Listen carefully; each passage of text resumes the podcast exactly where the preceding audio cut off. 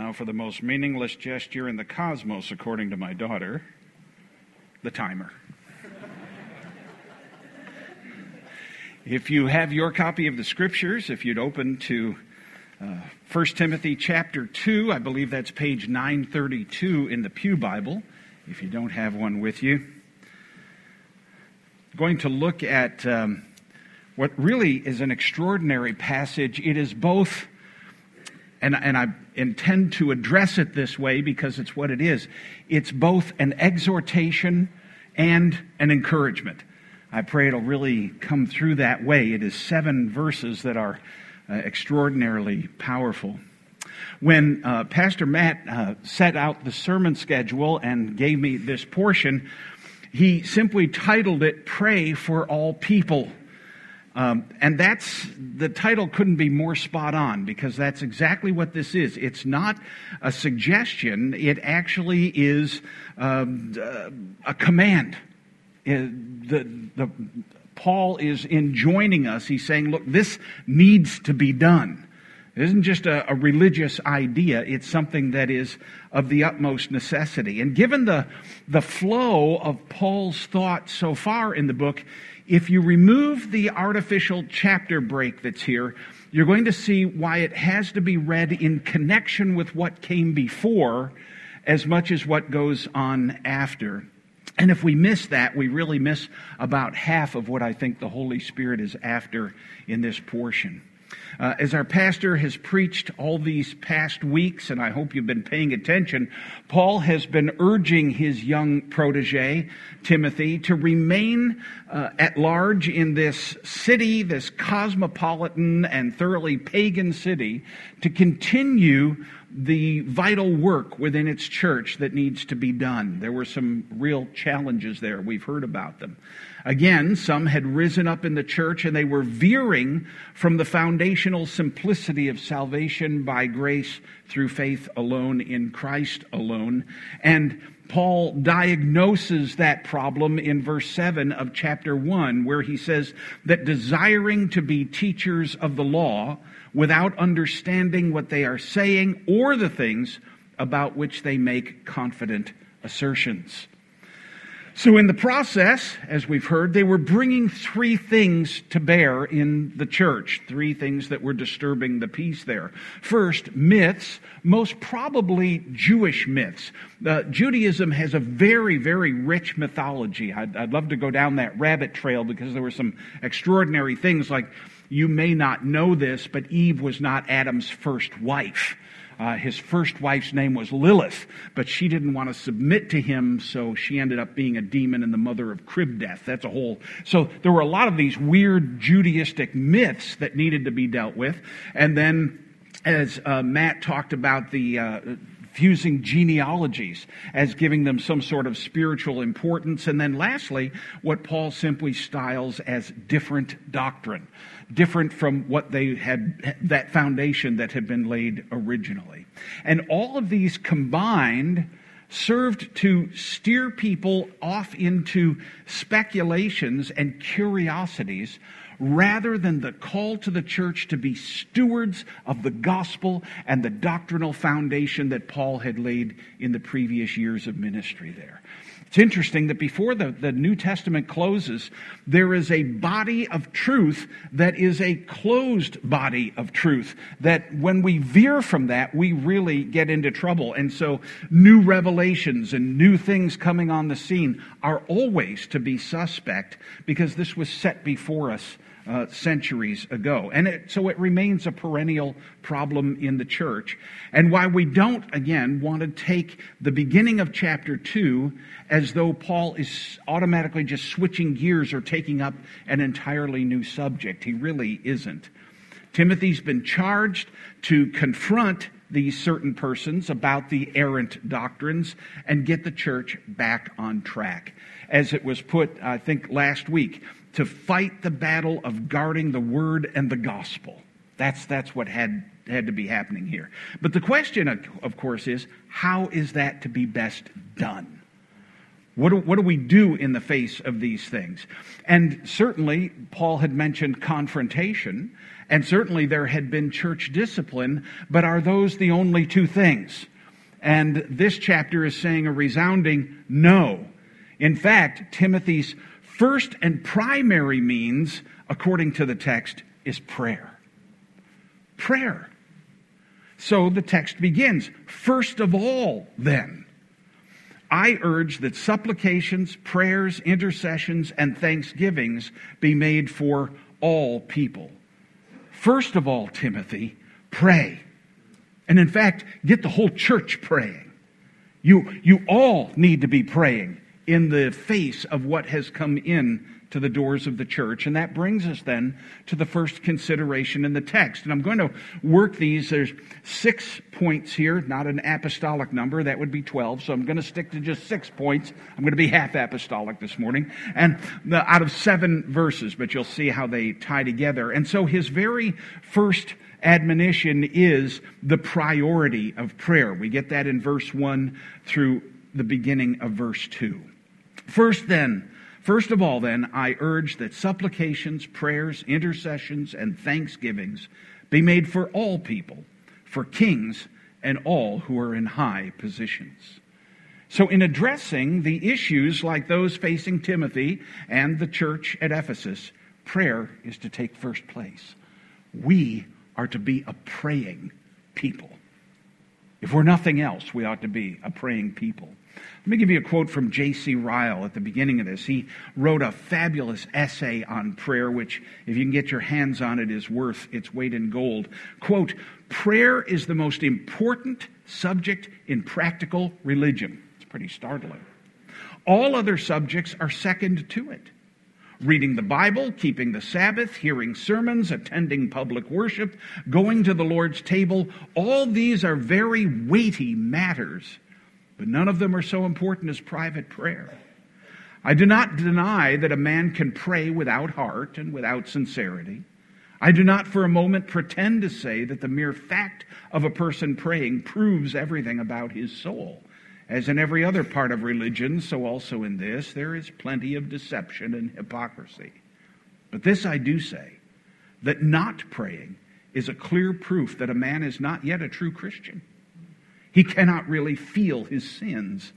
He cannot love God. He cannot feel himself a debtor to Christ. He cannot long after holiness. He cannot desire heaven. He has yet to be born again. He has yet to be made a new creature. He may boast confidently of election, grace, faith, hope, and knowledge, and deceive ignorant people, but you may rest assured it is all vain talk if he does not pray. Close quote. Now, that may be uh, awfully confrontational in our day and age to hear something like that. And I'm going to revisit Ryle before we're all done on this subject, but it may be jarring to us to hear it put quite that way.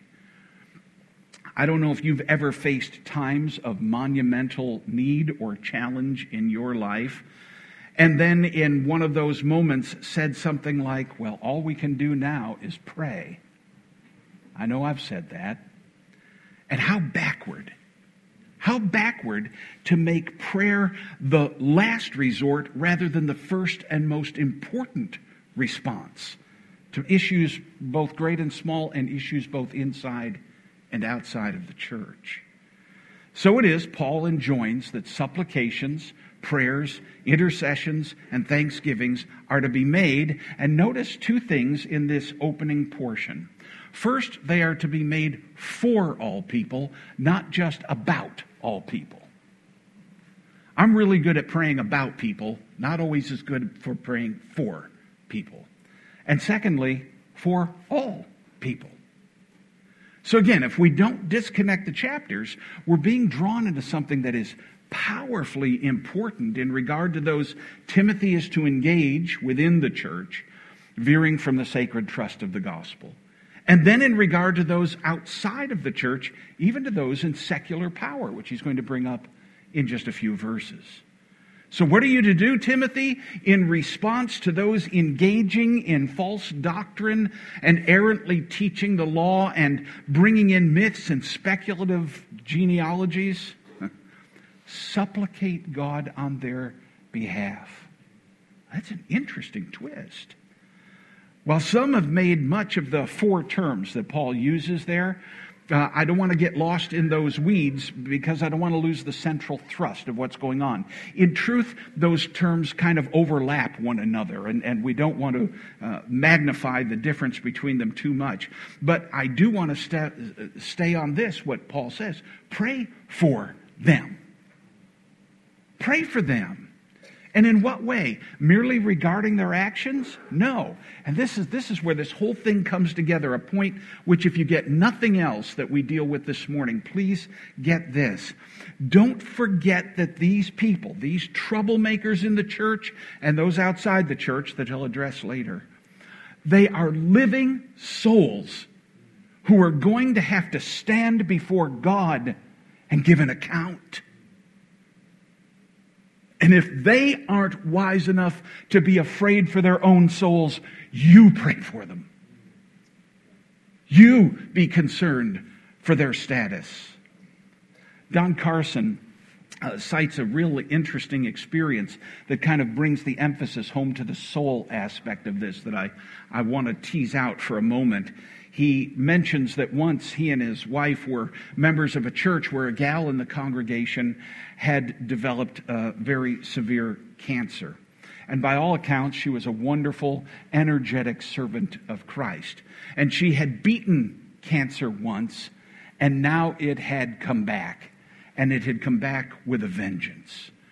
And so the church had set aside a special day of prayer for her, a special evening of prayer, and about 300 people from the church attended this prayer meeting um, as, as they wanted to intercede. And Joy, Don's wife, was one of the people who attended this meeting. And then he writes this let me quote. The prayers became more and more enthusiastic as the day rolled on. Lord, you know what things that Paula has done and how important her service is to the church of God worldwide. Lord, isn't Jesus himself the great physician?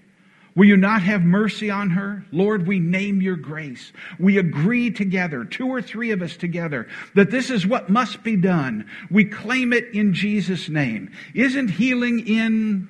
Close quote. And he said it went on and on and got more and more enthusiastic. And when it came time for Joy Carson to pray, she prayed this Heavenly Father, we really would love it if you would heal dear Paula. And maybe in your mercy you will. But if not, then teach her to die well. Give her a legacy of faith for her husband and children Give her an anticipation of glory so that she's hungry to see the Master's face. Free her up from the links that tie her here so that she's homesick for heaven. Give her the kind of testimony that exalts Christ. Teach her to die well. Close quote. Carson says you could have cut the atmosphere with a knife. I believe it's so. We don't pray much like that anymore. And it isn't that we don't pray for Aunt Bertha's ingrown toenail. We do. Those things are real and they're and they're there, but but if we stop there and we don't pray about her soul, we really haven't done much yet.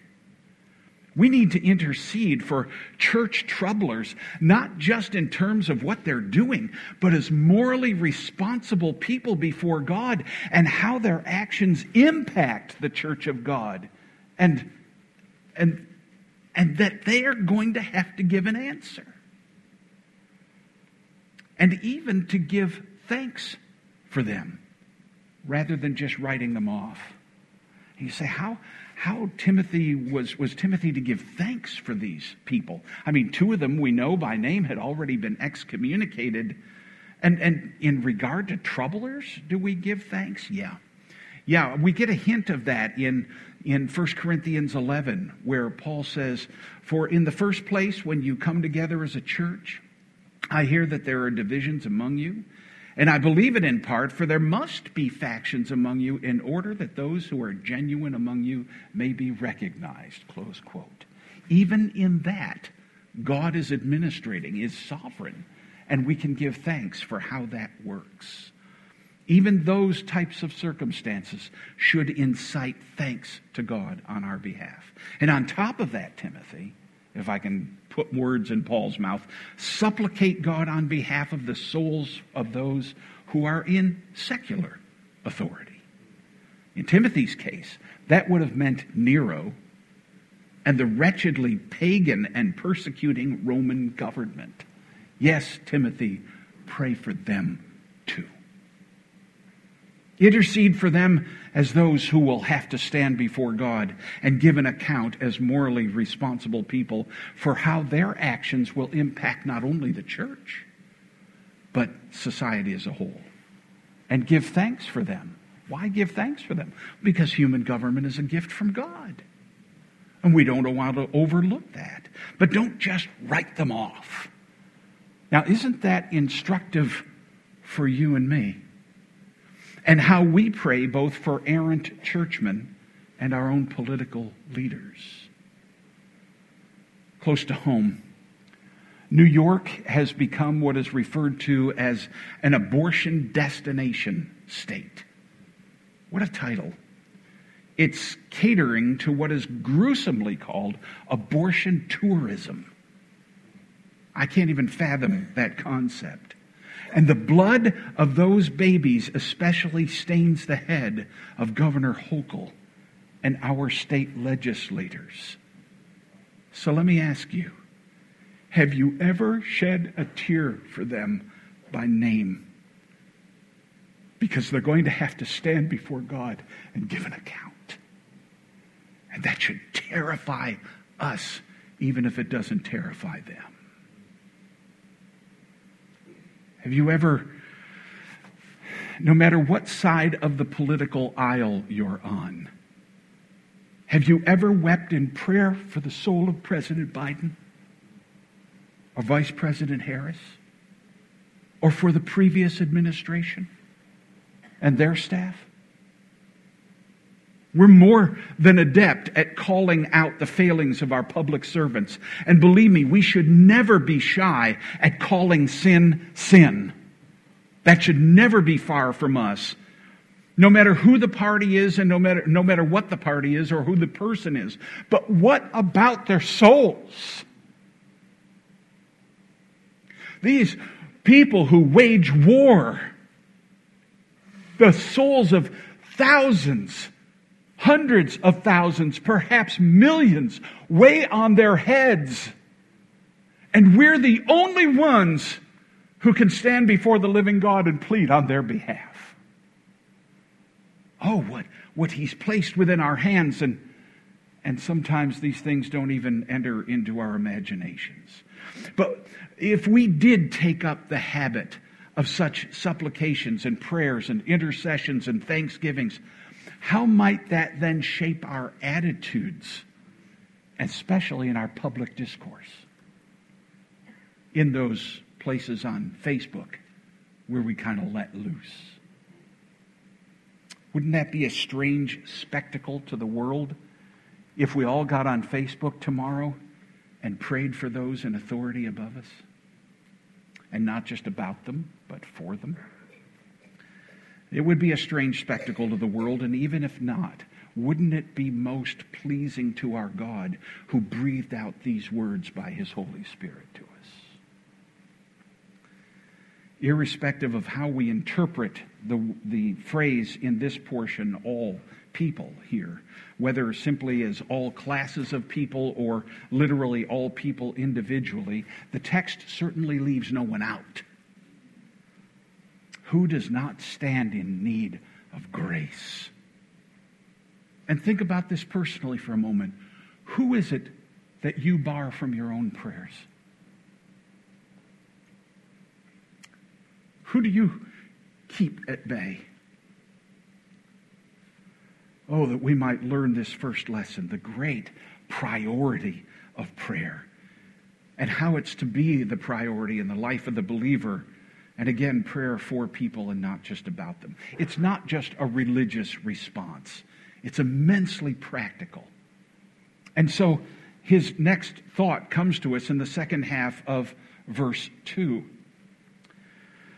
Verse 2 reads, For kings, pray for kings and for all who are in high positions, that we may lead a a quiet and peaceful and godly, godly life, dignified in every way. This is the power of prayer. Now, that title is a bit of a misnomer. And so before I move on in this, I'm going to make a statement that I would, I would prefer that everyone remove their hand from any solid or hard object that might be flung at my direction. Would, would you do that first? I, have told people sometimes I don't care if you throw fruit, just take it out of the can first. I, I, I prefer not to be pelted, but, but stay away here. I'm going to make this statement. Are you ready for it?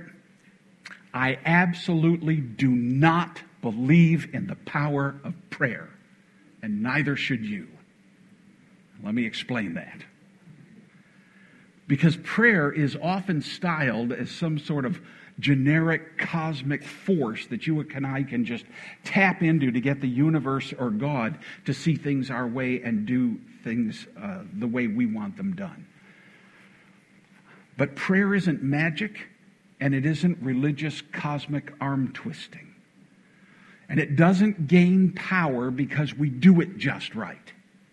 Because we use Elizabethan English or kneel or say just the right formulaic words or get enough people to pray with us or or end it with magic words. It's powerful because the god we pray to is powerful and he hears us. It isn't prayer that's powerful. It's our god who is sovereign. And that's why we pray. We could pray till our tongues fall out of our heads. That itself does nothing but our god is the one who does all things. Prayer accomplishes much because the one we pray to has all the power to do all things. And in our text, looking to God in prayer, he's going to argue here, can change the fabric of our church and can fa- change the fabric of our nation. Because God can do those things. It's not only acceptable, but it's pleasing to God when we pray for circumstances to be such that we might lead quiet and peaceful lives in all dignity. He loves that. And again, this has dual application. Confusing teaching, which takes the focus off of Christ and off of sound biblical doctrine, upsets the souls of the saints and brings chaos into the church. In Paul's second letter to Timothy, he cited how some there had been teaching that the resurrection had already happened and that swerving from the faith in this way was upsetting the faith of some. And that word upsetting in the original carries with it the idea of ruining or overturning, subverting, uh, corrupting their faith. What a diabolical thing it is for people to turn away from simply trusting Christ to other things that make their souls untrusting and uneasy and failing to rest in the finished person and work of Christ. But gathering in earnest to pray, we can see such subversions overthrown so that Christ's people may live before him peacefully and with quiet souls, which promotes growth in holiness. Whereas controversies in the church bring agitation and they trouble the church, and eventually they rob the church of her dignity. And so it is with those in political power. How miserably our politicians often act, not being able to work together for the common good of the populace and getting lost in endless bickering and infighting and indecision and public rancor. These men and women need to be rescued from their sinful ways that bring upheaval to the, the general population, how they, it foments fear and uncertainty. And by these endless distractions and distresses, it causes people to fix their hearts and minds on the things of this world and leaves no room to contemplate eternal verities and the things that are most necessary for the soul. Brothers and sisters, we need to pray for them. they're a mess. And we need to pray for them. And Paul ties such pleas for this peaceful and quiet life to the salvation of those who are in civil authority. When Israel was still in its Babylonian captivity, uh, Jeremiah wrote a letter to the exiles, the text of which is just fabulous and, and well worth reading. But in Jeremiah 29, verses 4 through 7, we read this Thus says the Lord of hosts, the God of Israel, to all the exiles whom I have sent into exile from Jerusalem to Babylon build houses and live in them, plant gardens and eat their produce, take wives and have sons and daughters Take wives for your sons and give your daughters in marriage that they may bear sons and daughters. Multiply there and do not decrease. And then this statement but seek the welfare of the city where I have sent you into exile and pray to the Lord on its behalf, for in its welfare you will find your welfare. It's astounding.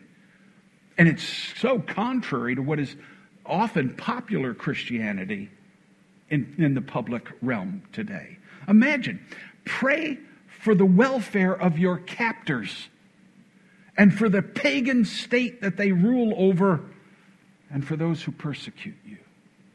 It's amazing.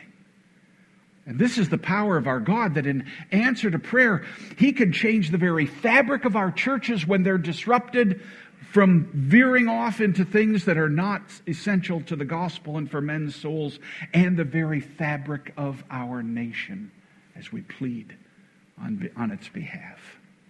Prayer by itself isn't powerful, can't do a thing, but our God is, and He can do all things. That brings us to verse 3. This is good and it is pleasing in the sight of God our Savior. This is the pleasure of prayer. And as you may have guessed here, this is a wonderful thing to consider. The pleasure being referred to in this place is God's, not ours. He delights to have us pray. He delights to include us in His working in the world through prayer, and He delights in having us seek Him in everything. Uh, I'm not a mathematician. I'm not a scientist. I don't play one on TV, and I haven't slept at a Holiday Inn Express. So I, I, I can lay no, nothing here. But one of the things that I think is true when we deal with things of an infinite nature, God being omnipresent, omniscient, omnipotent, everywhere all at once, in a very real sense, can give everyone his undivided attention at the same time. He's never too busy to hear you. He's never put off by the small things. Instead, he draws us in and says, Bring everything to me. Bring everything to me. Because there's never a lack of resource. It's not like he can only bless so much and you've reached your quota.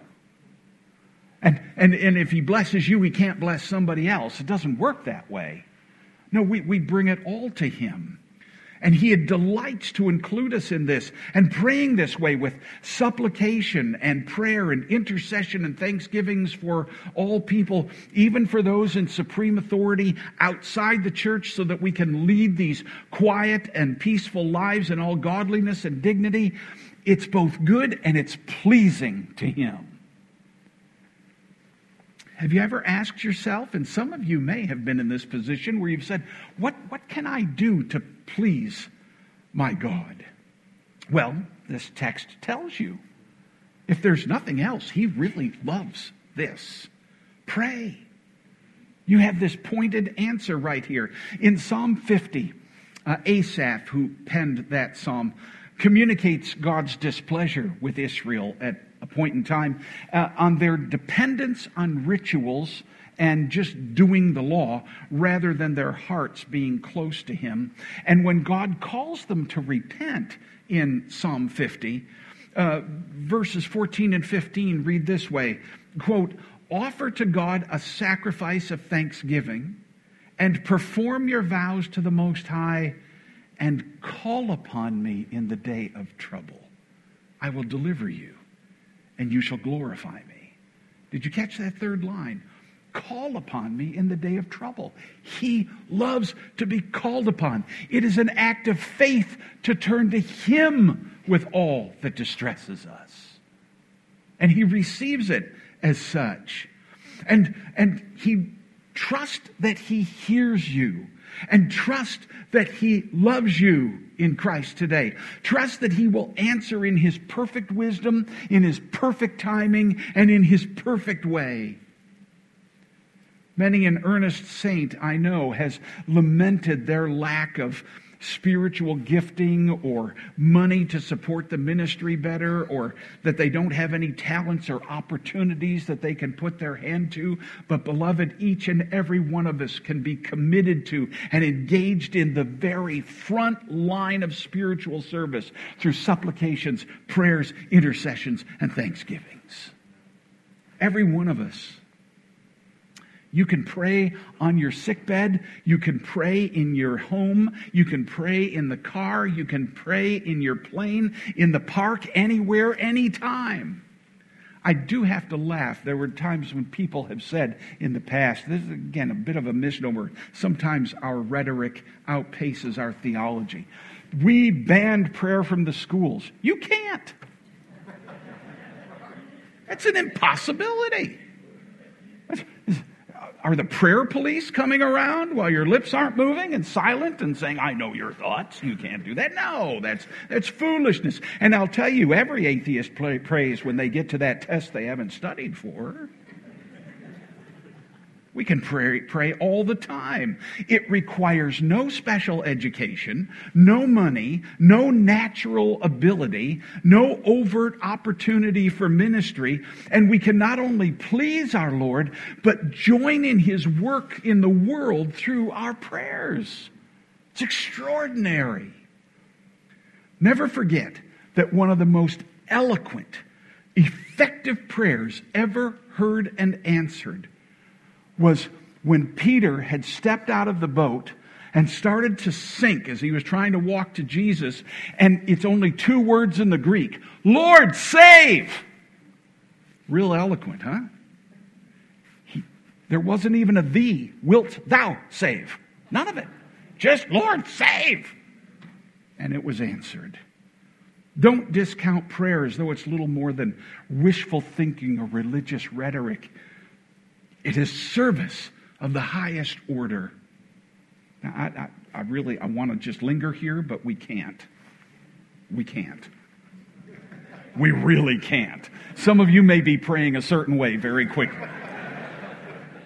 Which leads us to the fourth point in verse 4 who desires, this is why he says to pray this way, this is the grand purpose of prayer, because he desires all people to be saved and to come to the knowledge of the truth. The end game here is the salvation of souls. How are the church and the nation most impacted for the common good so that we can lead peaceful, quiet, godly, dignified lives and so that the gospel has its best opportunity to spread?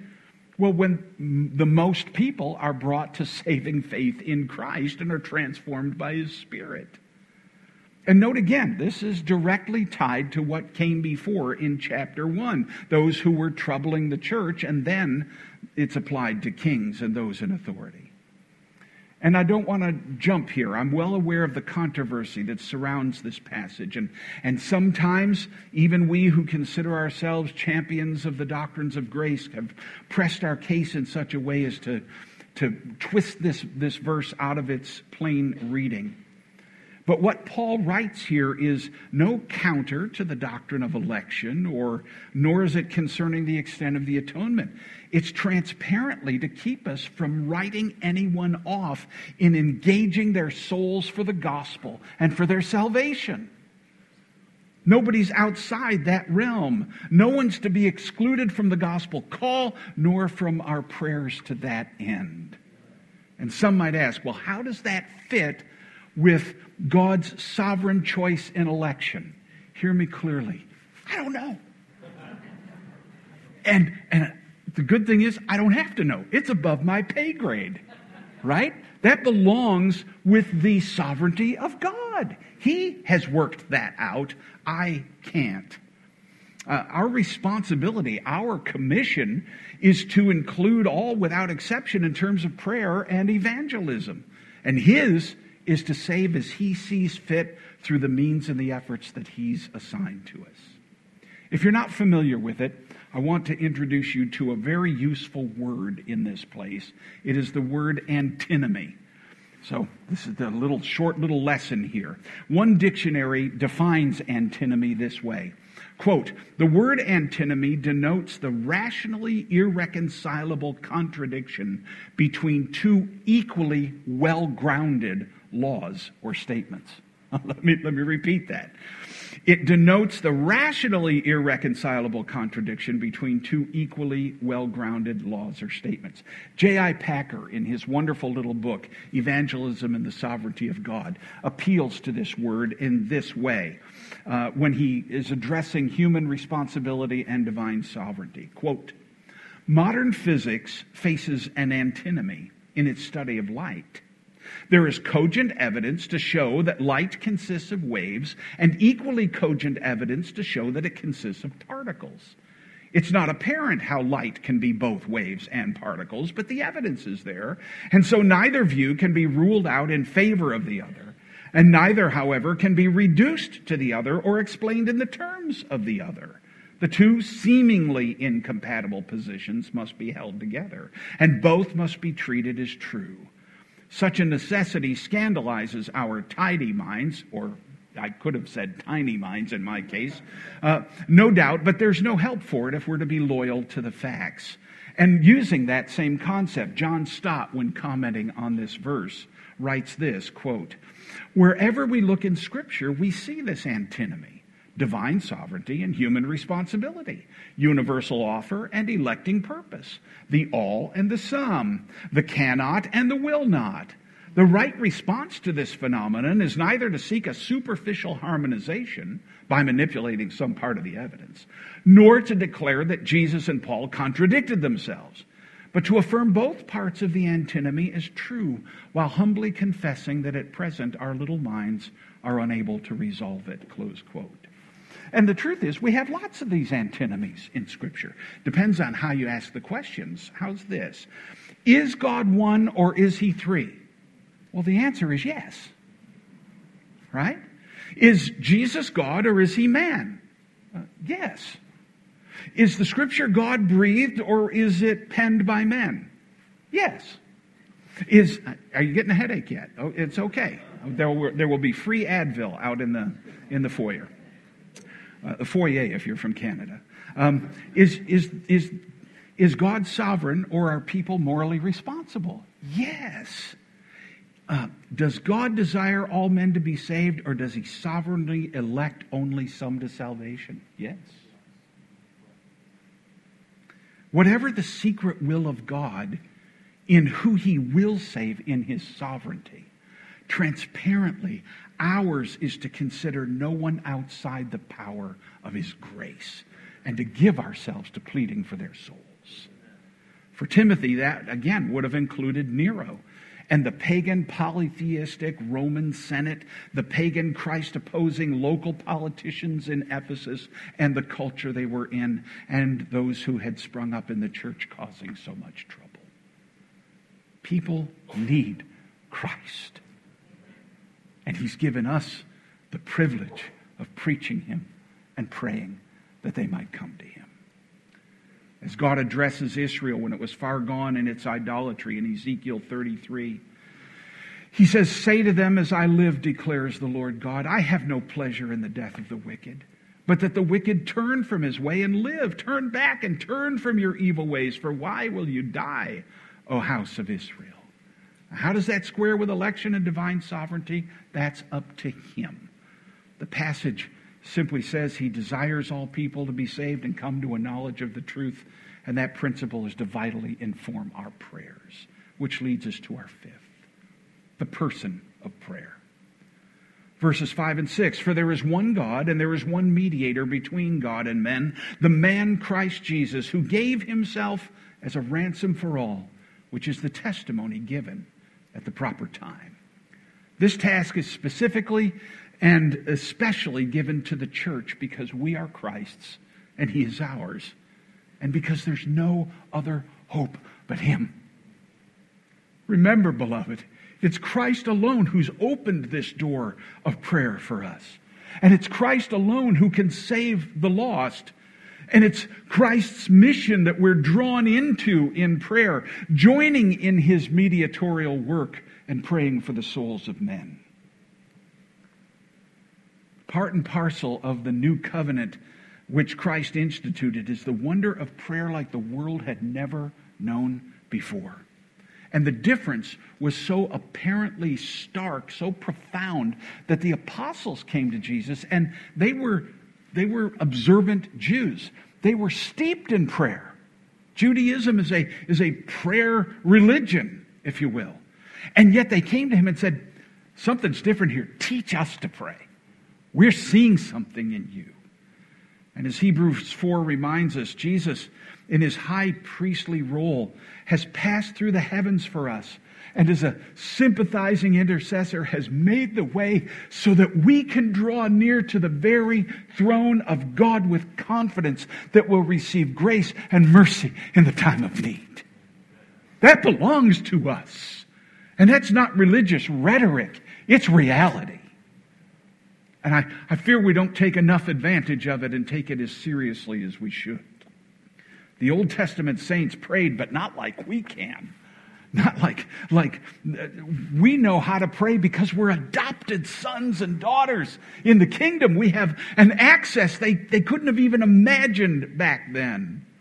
And since Jesus alone is the single mediator between God and men, we know just how to pray. Pray that the seed of the gospel will find purchase in their hearts. Pray that their eyes will be opened to their sin and their lost condition and how it's met in Christ's cross work as the Lamb of God who takes away the sin of the world. Pray that they'll be delivered from their self-deception and the blinding tactics of the enemy and the self-righteousness that keeps them bound in their sin. Pray for them. As we heard from uh, Pastor just so forth, forcefully just a few weeks ago, Jesus Christ came into the world to save sinners. You can't pray any better than that. We can never be praying more in line with the will of God than when we pray for the salvation of men's souls. It's a glorious call. And no wonder in this, all headed up in Christ alone, no wonder it is that when Paul came to Corinth, he said, I determined to know nothing among you except Jesus Christ and Him crucified. This is the central question of the universe. And can I give you a, a little encouragement on this end from uh, history? From the life of George Mueller. Some of you know that, that name. He was the famous evangelist and founder of the Ashley Down Orphanage in Bristol, England he wrote this quote, In November 1844, I began to pray for the conversion of five individuals. I prayed every day without a single intermission, whether sick or in health, on the land or on sea, and whatever the pressure of my engagements might be. 18 months elapsed before the first of the five was converted. Close quote. In the account, it goes on it would be five more years before the second one came to Christ. So he continued to pray for the other three. It was six more years before the third man came to Christ. When he died, he had faithfully prayed for the last two for 52 years. And then several years after his death, these two also came to the saving knowledge of Christ you have that loved one that hasn't come to Christ yet, you pray. And you pray every day. You bring them before the throne of grace. Watch what he can do. The reason we're to be engaged in this is because we know the only Savior that there is, Christ, and we know the Father's heart to save men by the public testimony of Christ's substitutionary death. We know that He is their only hope of reconciliation to the Father. And we pray in His name and for His purposes, in concert with His will, to see Him glorified in the redemption of men's souls. There's only one mediator between God and mankind. It's all centered in Jesus Christ. Which brings us to the end the empowerment of prayer. Verse 7. It's, it's toward this end, Paul says, I was appointed a preacher and an apostle. I'm telling you the truth, I'm not lying. A teacher of the Gentiles in faith and truth. You see, prayer and proclamation go hand in hand. Paul sees the sum of his own commission and ministry, the conversion of men's souls. So he knows full well that the most clear and reasonable and profound and skillful proclamation of the gospel is powerless apart from the work of the Spirit. So he pleads for his mission to be supported and empowered by prayer. We heard it just from our missionary last Sunday, did we not? Pray for us. Pray for us. Pray for us. He wasn't just being religiously polite. He's saying, this is how we live. For Paul, it's not just some nice religious sentiment to be praying for his ministry. Prayer is absolutely essential. You see this in a number of his letters. In Ephesians 6, he, he says, Pray that I might have the right words to use and that I might be bold in my proclamation. In, First in uh, Colossians 4, he says, Pray for open doors of proclamation. And in 1st and 2nd Thessalonians, that the word might spread rapidly with, and received with the honor with which it's due as Pastor Matt preaches the gospel from this pulpit week after week, Pray, beloved. Enter into the work with him. Enter into Christ's work and plead for the souls of men both inside and outside this church. Pray. It's God's appointed means, and it pleases him to accomplish his will through it. Let me close with just two things then. First of all, then, pray. That's, that's the text. And if you're not a Christian here today, while it's obvious that this passage and the main part of this teaching uh, was written to believers, and you've heard our exhortation to my brothers and sisters in Christ, there's something in prayer for you here too. I want to go back to J.C. Ryle, who I cited at the beginning. Let me quote him. It's a little extended, but you'll, you'll grasp it. Prayer is absolutely needful to a man's salvation, he writes. I say no man or woman can expect to be saved who does not pray. I hold salvation by grace as strongly as anyone. I would gladly offer free and full pardon to the greatest sinner that ever lived. I would not hesitate to stand by his dying bed and say, Believe on the Lord Jesus Christ even now, and you shall be saved. But that a man can have salvation without asking for it, I cannot see in the Bible that a man will receive pardon of his sins who will not so much as lift up his heart inwardly and say, Lord Jesus, give it to me. This I cannot find. Nobody will be saved by his prayers, but I cannot find that without prayer anybody will be saved. It's absolutely needful to salvation that a man should pray. He's really just building off of Romans 10:13. Scripture says it is everyone who calls upon the name of the Lord who is saved. Will you do that today? There's only one mediator between God and mankind, the Lord Jesus Christ. But if you call to him, he says he turns no one away who comes to him. I don't know what your past has been. I don't know the situation you're in today, but I know the Christ who saves sinners. Call out to him. He delivers, he saves, he regenerates, he promises, and he brings it all to pass. And lastly, given that this entire section was an exhortation to prayer with a focus on intercession, I want to close with an example of such from an earlier age. This isn't mine. Now, even if you don't know the name Lancelot Andrewes, you and countless others have been impacted by him. As one of the chief translators, he was a master of 15 languages. As one of the chief translators of the King James Bible, once the translation was done, the committee left it largely up to Andrewes to give the English its music and its cadence. He was the master of the language. That, that, that's what he was given. And among the remaining works of Andrewes are several volumes of his private devotions. I have found them just extraordinarily uh, pleasant for my own soul. And in one of his prayers, uh, it is one of his prayers entitled An Act of Intercession that I'm going to close with. So I'm going to, you're going to pray with me. We're going to bow our hearts and heads together as I read his prayer. Pray with him. Pray with me. It is an extraordinary example. I've changed only the smallest things. Let us pray first for the church, for the churches throughout the whole world. That is, for their verity, unity, and stability. That in all charity may flourish and truth be a living principle. For our church, that what is wanting in it may be supplied, what is unsound corrected, that all heresies, schisms, scandals, as well public as private, may be removed. Lord, correct the wandering, convert the unbelieving, increase the faith of the church.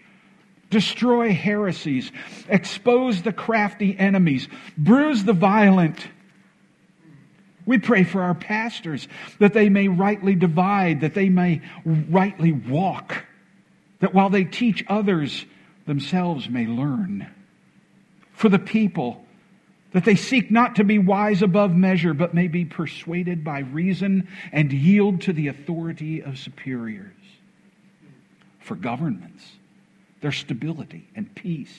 For our nation, state, and city, that they may fare well and prosperously and be freed from all danger and inconvenience.